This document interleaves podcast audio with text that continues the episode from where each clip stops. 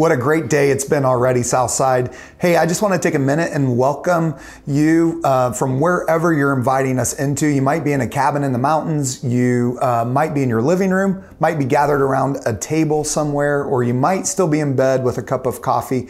Thank you for inviting us into your day and taking a moment to be with us. I believe that God's got a message for each one of us today, and I'm excited to share it with you. Uh, my name's George Franco, if we haven't had the chance to meet. And I just want to introduce myself. And I'm an overseer here at Southside Church. And uh, if you're like me, you're probably kind of wondering what does an overseer do? I've not heard that name or title before. And uh, simply put, an overseer is just a resource that comes alongside Pastor Mike and the Southside staff and helps them as they make decisions that guide our church and our community into the future.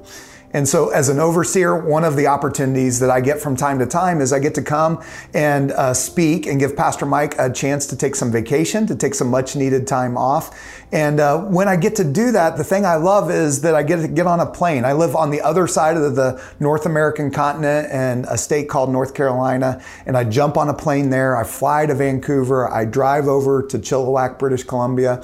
And it's one of the most beautiful places I've ever been. I always love going there. And I get to spend time with the staff and I get to see you guys and I get to teach a message that now goes out to all over the world in many different countries. And um, we're so excited to to have everybody joining us. And uh, it's really one of my favorite things that I get to do throughout the year. But if you haven't noticed, everything's changed in this season and borders are closed. It's hard to travel. And so I'm still on the other side of the continent, but through the power of technology, I'm able to still connect with you and send a message to you and to everybody who calls Southside home. And I'm excited to be able to do that today. And like you're in a different room, you'll notice that I'm in a different room today. It's much different than our normal uh, weekend service where we're in a studio shooting a message, but I'm actually in a similar environment to where many of you might be watching this today. So I'm excited to be able to connect in a different setting and in a different way. But God has something in store for us, I really believe, because as I started thinking about the message today, I started thinking about things that Pastor Mike has been teaching us since March. and there's been a lot of interesting things that he said. I remember this message where he talked about the genius in us. And then I remember him talking about the hero in us. And then I remember this phrase that you were created for greatness. You were created for greatness.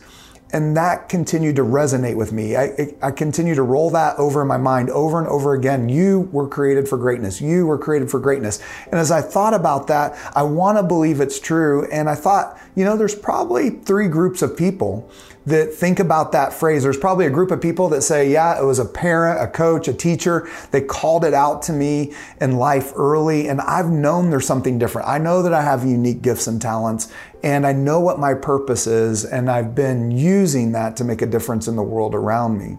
There's a group of people that probably say, you know, I've felt like um, I've been created to make a difference. Uh, I've been created to be great, that there is something unique about me, but I don't know exactly what it is. I don't know what my purpose is.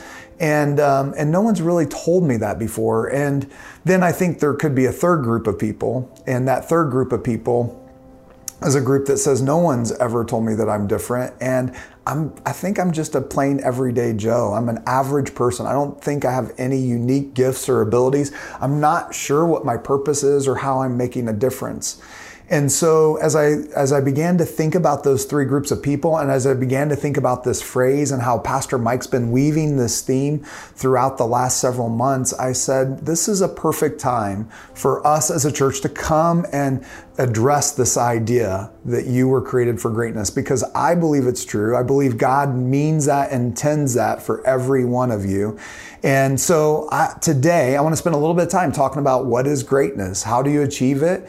And then are there different levels of greatness, like great, greater, or greatest along the way? And so, you know, thinking about greatness, like everybody dreams of greatness at some point. Like there's been a spot in your life where maybe you dreamed about hitting the winning shot in a game or winning a championship or, or being promoted to that position in your company where you can make decisions. Or when I was a kid, I used to dream that I might be a mayor of our city one day and be able to make some changes and make our community a better place to live in. Dream about a lot of different things about what greatness would begin to look like. And this idea of greatness is this concept that when we think about greatness, it's assessing a perceived value or contribution of a person. That, that when we look at a person's life, that there's some value that they've left behind, that there's, there's a contribution that they're making to an organization, to a sport or a game, um, or to people around them. And so, uh, as I was thinking about this, I started thinking back to when I played baseball as a kid. And in the United States, you know, baseball is what we call our pastime sport. I know in Canada it's hockey, and in other parts of the world it's soccer or football. And uh, but for me, it was baseball. And I started at a young age. They used to put a ball on a tee, and we would hit that, and we would learn to run the bases. And then it would go to coach pitch where the coach would pitch us the ball, or then it would go to kid pitch. And you go up through the different ranks of baseball and you would look at the people above you and what they were accomplishing and, and how great they were at the sport. But we would look at the professionals, the guys uh, that got paid to play the sport. And there were some greats that were much older than I was. There were greats like the name of Ty Cobb Ty Cobb holds the record for the most bases stolen home, or someone like Willie Mays. Willie Mays is uh, shares the record for the most appearances in an All Star game. He appeared over 24 times in All Star games. That means for 24 seasons, he was considered one of the best players in baseball. It's ridiculous to think that his career would even last that long, not to mention that he would be identified as an All Star. And then there's people like Babe Ruth. Babe Ruth, a lot of people know his name, the great Bambino, and uh, he holds baseball slugging percentage record at 690. And so when we think of these guys in baseball, they were greats. They were legends. They made a difference in the sport. We knew what they did and we knew what they com- accomplished. But the thing is with Babe Ruth, while he was actually playing the game, he held five regular season records. And over time, there were other players who came into the sport and began to accomplish good things as well. They accomplished great things. They were made for greatness as well. And some of the things they did became greater than Babe Ruth. And now those five records, only two of those records remain today. And I think one of the challenges is when we begin to think about greatness and what greatness looks like, it's not only greatness that we begin to desire or, or think about, it's the greatest. And so if we take the example of the greats of baseball and we ask this question, who is the greatest baseball player to have ever played the game? And we look at those same three players, people would make arguments all day long. They would say, hey, uh, uh, Willie Mays is the greatest baseball player of all time because there's five kind of key elements or skill sets for baseball. It's running, hitting, throwing, fielding, and hitting for power. And of all baseball players, most of them only have two or three of those skills, but Willie Mays was proficient in all five. And so when people say, who's the greatest in baseball? Willie Mays, definitely the greatest in baseball. But there are some people that would say that Ty Cobb is certainly the best player in baseball because the only way that you really win a game in baseball is you have to hit the ball and get on base to put yourself in a scoring position.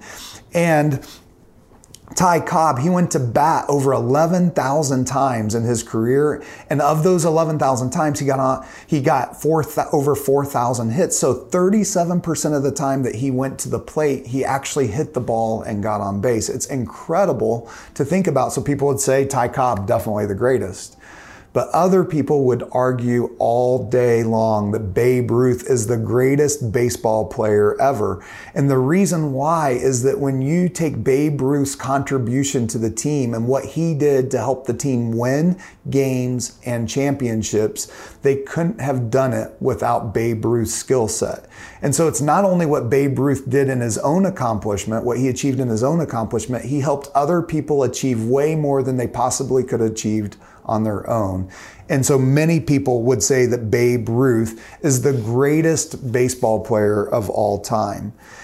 And this idea of great versus greatest is a challenge for us because we can't see our own greatness oftentimes because we tend to think of who is the greatest.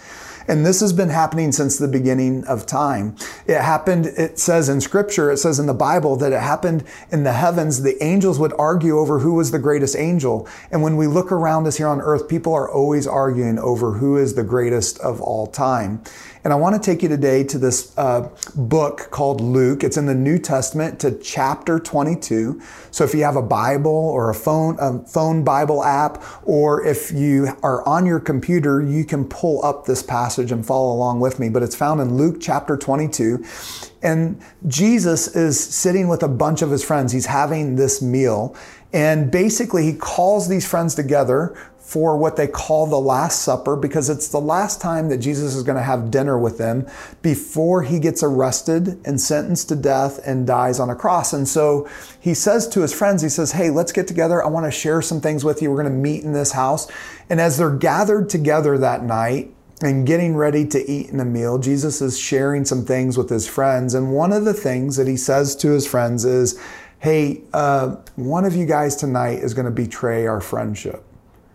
And it was crazy because these guys have been following Jesus for some time. They'd seen him do a lot of different miracles and they'd seen the power that he had. They believed in who he was. They followed him wherever they went. They wanted to be close to Jesus, as close as they possibly could. So no one in the room could believe that they would be the one that would betray Jesus.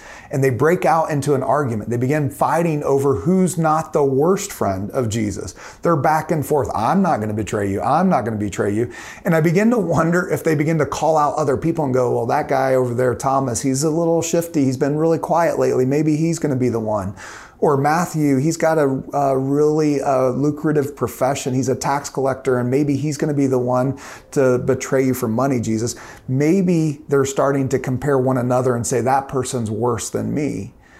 But the passage in Luke picks up and it says, Then all of a sudden there arose among them a dispute about who is the greatest between them. So they go in one minute from arguing about who's the worst friend to and the next moment arguing about who's going to be the greatest friend to Jesus. And so as this argument's going on, Jesus is watching them and he says this, you can find it in verse 25. He says, The kings of the Gentiles exercise lordship over them, and those in authority over them are called benefactors. And so while these disciples, these friends of Jesus, are arguing over who's the greatest, Jesus stops and interrupts them and he begins talking about kings, an example that the disciples would know about. And the kings are these people that are in the highest earthly authority. They've been given the highest earthly title. They've, they've been given the most influence, the most power. They have the most resources of anybody in their region or in their country or in their nation. And so the disciples would know that the greatest were the kings. And so Jesus used an earthly example of the greatest person that they would know. But Jesus says to them, the kings of the Gentiles exercise power over them, but yet the kings, their authority, they're the own benefactor. They're the own recipient of good because of their authority. And what the disciples would know is true is that when the kings took action in those days and did things for people, it wasn't for the good of the people necessarily. It was so that the kings would be remembered as good kings. They wanted to have a reputation. They wanted to have a status of being known as good kings. Oftentimes, kings would make decisions over people to gain more power and authority. So they might take over other countries or other territories and exercise their power over other people to gain more power and more authority uh, in their regions. And so the disciples began to understand exactly what Jesus was saying when he said, The kings their motives are not selfless, their motives are selfish. When the kings act and do something, they're doing it to get something back in return for themselves. And as I was thinking about it, I'm like, our world today isn't much different. There's a lot of people that have power, um, they have authority, that have influence, that have certain gifts and skills. And when they use that power and they use that authority, they're using it to gain more power and authority, more influence, more status uh, for themselves. And it reminded me about a story about a 20 year old lady who uh, was walking through the mall doing some Christmas shopping one Christmas season. And as she's walking through the mall, she noticed the Santa hut. And uh, Santa was there, and there's a long line of kids uh, that were stacked up waiting to tell Santa what they wanted for Christmas. So she hops in line. Now, everybody knows that Santa only listens to wishes from kids, not from adults, but uh, she got in line anyway. And as the line moved and she got closer to Santa, Santa looked up and he noticed her and he was like, I can't believe this lady, this older lady's waiting in line, um, taking the place of one of the kids. And so when it came her turn and she finally stepped up to Santa, he just played along. He said, Hey, young lady, why don't you have a, a seat right here on Santa's knee? And so she, she sits down on his knee and he said, Young lady, what is it that I could get you for Christmas? And she said, Well, Santa, it's not for me, it's for my mom. And Santa stopped and he goes, Huh, you, you waited all that time in line for a gift for your mom? And she said, Yes. And he goes, Well, that's really sweet. He said, Young lady, what is it that I could get your mom this Christmas? And she said, Santa, my mom wants a millionaire son in law. Now, if that was a corny joke, it's a bad dad joke, and you can put the thumbs down in the chat window. But this lady had selfish motives. It wasn't selfless. She wasn't really there for her mom. Yeah, it sounded like the gift was going to be for her mom, but the recipient of that gift really was going to be her. She was going to get a rich husband. And so, all through time, we've seen these examples of people who do things out of selfish motives. And so, Jesus goes on in the next part of this passage in verse 26, and he says, But not so with you. Rather, let the greatest among you become as the youngest, and the leader as one who serves. For who is greater, one who reclines at the table or one who serves? It is not the one, is it not the one who reclines at the table? But I am among you as one who serves. And so Jesus has given them this earthly example, something that they would all relate to. These kings who are leveraging things for selfish motives. And then he turns around and says, But this is not what I want for you. And then he begins to give them a prescription for what that should look like. He says, Let the greatest among you become as the youngest. And see, at that time, the people that would have the most power or influence, that might have the most authority in their life, that might have the most financial resources in their community were older people. They'd lived a lot of life, they had experienced a lot of things, and they had deserved, as many people would say, the right to have that influence inside of their communities or organizations. And so, what Jesus is saying is what happens sometimes with the greatest people is that they often think they know everything. They, there's no room for them to open up their minds to new things along the way. And what Jesus compares that to is a younger person who hasn't experienced life, who hasn't done everything, who doesn't know all the answers. A younger person has to exercise some amount of humility when they don't know things, and they actually have to ask for help along the way. And so Jesus begins to give them a different comparison that they could relate to. Some, some people that were on the same level as them and something that they would understand quickly. And then Jesus goes on to say, and the leader among you as, as one who serves. For who is greater, one who reclines at the table or one who serves? And I don't know about you, but I've been to a lot of conferences or events, sporting events, and where I've been walking around an arena or a convention center, and I'll go down a corridor, and all of a sudden a door will open up, and I'll hear a bunch of commotion. I'll slow down and I'll look into the room, and there's a bunch of people and fancy tables and tablecloths and i can see they're eating a dinner and i'm like well wait like who are those people are they very important people or they wealthy people people of influence and why are they in the room and why am i not in the room how come i didn't get invited to that and then I start looking and I'm like, oh man, they're eating the good stuff. Like I didn't get the good stuff like that. They got the really fine dining.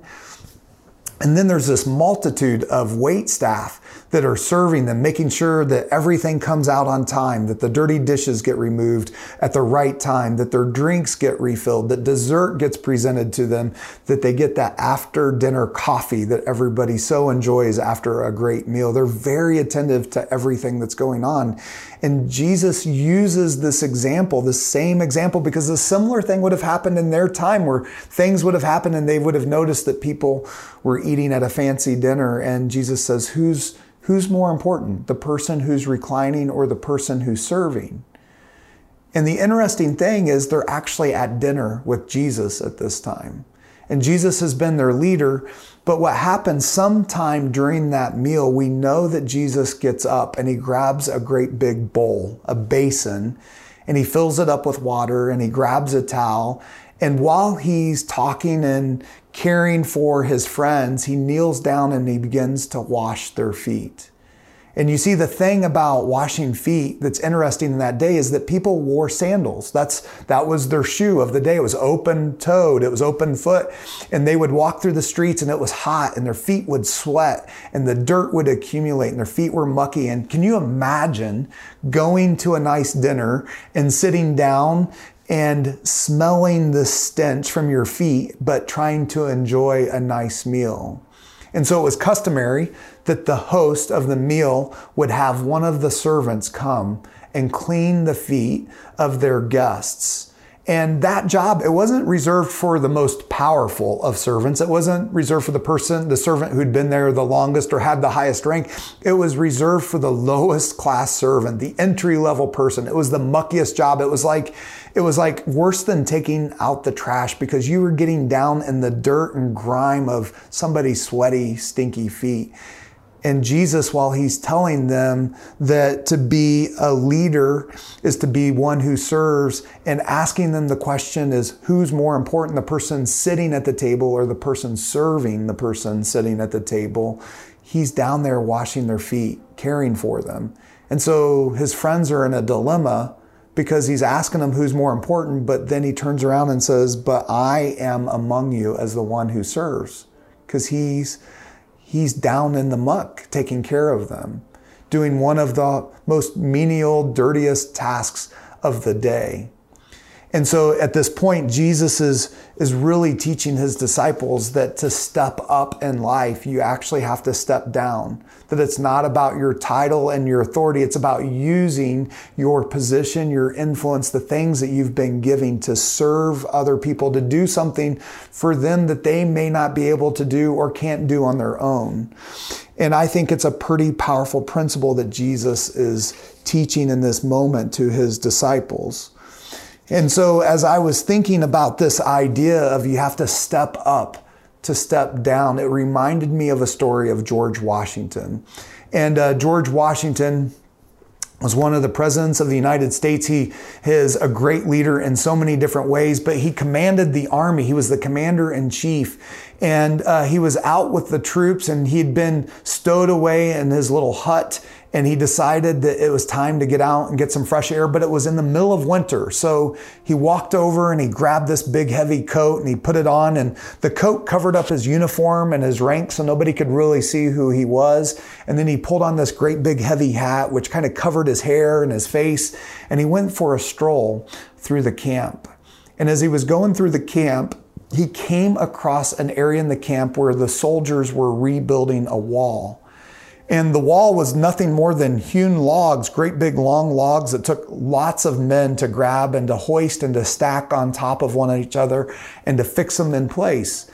And so they had stacked log on top of log, and the wall got higher and higher, and it got just above their reach. And so they were on their tippy toes with this log at the end of their fingers, trying to push it up a little bit higher so it would roll over the last log and lock into place. And as he stopped to observe what was happening, he noticed that there was a corporal off to the side who was barking orders. He was the guy in charge and he would yell at his men, up with that log, up with that log, together now, men, push, push, push. And the men would get the log all the way up to almost the top again, and it would almost get in place, and they would run out of steam, and the log would come crashing to the ground. And so Washington watched this happen two or three times. The same thing happened over and over again. The corporal would bark orders louder and louder, like these men just aren't good enough. They're not listening to what I'm saying. They just got to do what I'm telling them to do. And so the next time the men grab the log and they're hoisting it, the corporal's yelling, Up with it, men, up with it, men. And they get the log all the way up almost to the top. And Washington comes running in and puts his hands on the log. And with his strength and with his extra effort, they push it right over the top and the log locks into place. And all of the men begin cheering and celebrate, relieved that they were able to finally get the log in place. Washington turns around and walks over to the corporal, again covered up so the corporal can't see exactly who he is. And he said, Sir, why is it that when your men were tired that you didn't come and give them a hand? And he said, You can't see that I'm a corporal? It's right here on my shoulders. I'm the corporal. I'm in charge. I'm the authoritarian. I tell them what to do and they do it. At that point, Washington looked at the corporal and he opened up his trench coat so that he could see that he was the commander in chief. And he said, The next time that your men need help, call your commander in chief. I'll come help them. And I think it's the perfect example of someone who has a title, who someone who has ultimate authority, who has the resources and position to call other men. He gave all that up to jump in and lend the thing that he had. He had two extra hands. He had some extra strength to give them to put the log into place. And I think that's exactly the principle, the big idea that Jesus is trying to share with his disciples. And so there's this part uh, in Luke 22, verse 29, where Jesus continues to talk to his disciples. And this is what he says to them after he teaches them this idea of stepping down to step up. He says, And I assign to you, as my Father assigned to me, a kingdom, that you may eat and drink at the table in my kingdom and sit on thrones, judging the 12 tribes of Israel. And what Jesus is saying to his men at this point, what he's saying to his friends and to his followers, is that there's there's a short term reward for things that we do here on earth. And a lot of times our motives and our actions are based around short term rewards. But what he's saying to them is there's a longer term reward and benefit throughout all of eternity when we humility with humility and with selflessness serve other people. You see, Jesus was trying to teach his disciples that greatness, that true greatness isn't a competition, but it's a transformation of us. It's how we see the world around us. That what we do isn't for our own sake, but what we do with the things that God's given us is to help other people. Uh, Pat Riley was an NBA coach here in the U.S. and he was a great coach, won a lot of championships, and he wrote this book called The Winner Within. And he talked in this book about how easy it is for a player or a person in life to become selfish in a team environment. And he has this quote that I thought was pretty fascinating. It says, You must give up something in the immediate present comfort, ease, recognition, quick rewards to attract something even better in the future. You see, Pat Riley even got this idea that there are some short term rewards that we can get, and it might make us feel good in the moment. It might help us in the moment. But what we have to do is if we give up some simple things in the immediate, we're actually working or living our lives or playing a game with the end in mind that there's a longer term gain, a longer term reward in view. And that's exactly what Jesus was teaching his disciples. There's this passage in Ecclesiastes 7 of verse 2 that I really like. And it's going to sound a little different because it's really used a lot of times in funerals. But it says it's better for a man to go to a house of mourning than a house of feasts because there a man will consider his destiny or his life. And it's this principal idea that when we go to a party, we're there to have a good time. We're there to have fun and to laugh it up, to eat and drink and to hang out with friends and people we really like or, or love. But when we go to a funeral, uh, it's at a funeral that we actually come to grips with the fact that we're all going to die one day. We're all, we're all going to be in a position where somebody's going to be coming to our funeral and hearing things. And while we're at this funeral, we're hearing about stories about a person's life and the things that they've accomplished, the things that they've done. And sometimes when we hear those, you can hear that there were some short term rewards in it. It was about achieving success or a title for them. But there are other times where we go to a funeral and we hear these amazing stories of where people sacrificially, with great humility, selflessly gave up their life life to help other people accomplish things they couldn't do on their own, that they helped other people be successful, that they, they stepped into other people's lives with the things that they'd been given to give them hope for a brighter future and a hope for tomorrow. And when we go to a funeral, we have to think about like, what will they say when it's our time? And so I want to encourage you to live with the end in mind, not the short term reward, but what's the long term reward? What are the eternal rewards that Jesus was talking about with his friends that we would aspire to? And so this week, as you go throughout your week, I want you to ask a couple of simple questions. They're simple in, in words, but they're hard to wrestle with from time to time. I know in my own life, I wrestle with these same questions, but I want you to ask this question this week Do you humbly serve others with selfless motives? when you serve other people, do you want something back in return? I know that that's hard in my life. There's many times where I've done things for other people saying, I'm going to get brownie points for that. I'm going to get extra bonus points for that. You know, if I give this, it's going to come back to me in return. But do we do things humbly with selfless motives, expecting nothing back in return, doing something for others because we value other people? The next question I want you to ask Are you willing to do menial tasks? Are you willing to get down and get dirty, wash people's feet, do the stinky jobs? Like nobody loves to go around and pick up trash, but if it helps our community or if it helps other people around us, would we be willing to pick up trash? Would we be able to do tasks that oftentimes people say other people do that or we hire people to do that? But are you willing to do that if it helps other people? I want you to ask this question Would you would you rather achieve a status or make a difference in the world around you? Because sometimes we get really focused on, an, on a title or a position um, in life that we're trying to achieve, but is it the position that we really want because we want the accolades or we want the uh, power or authority or prestige that comes with it? Or is it that we want the position so that we can make a difference in people's lives around us? And so Jesus, he, he never held the title of a political office. He never graduated with honors.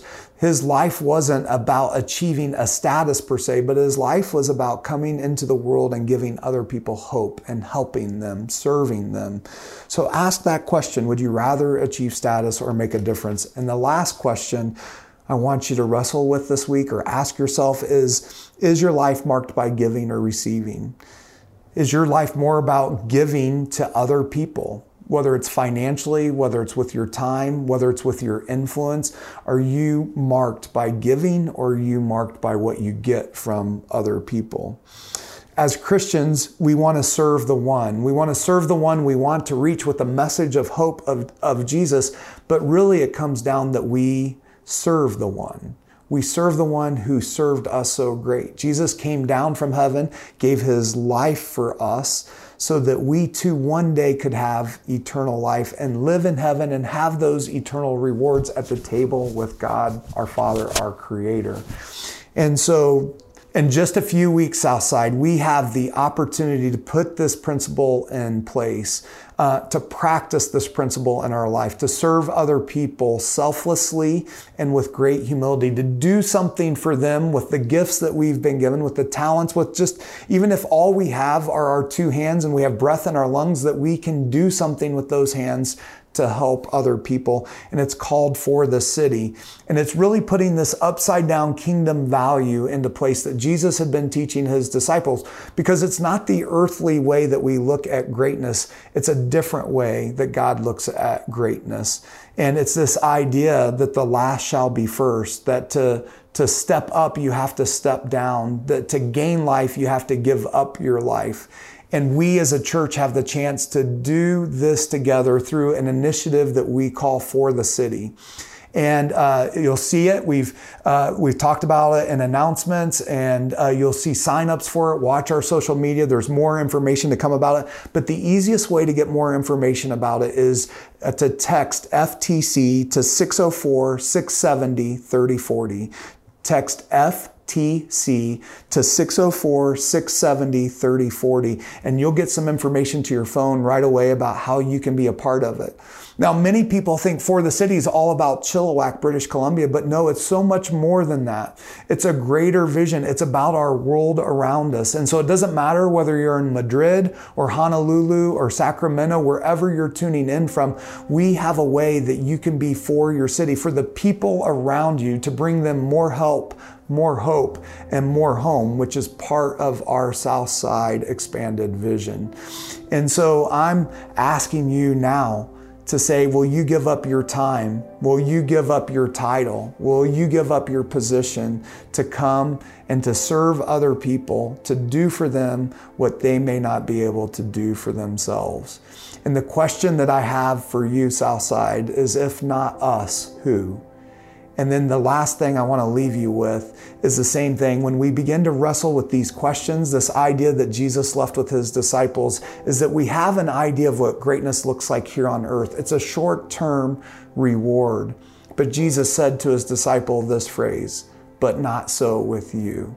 Southside, I'm so excited to see each one of you who were made for greatness to use your unique gifts and abilities to find your purpose in serving other people, to become servant leaders in the weeks ahead, and to make a difference in the world around us.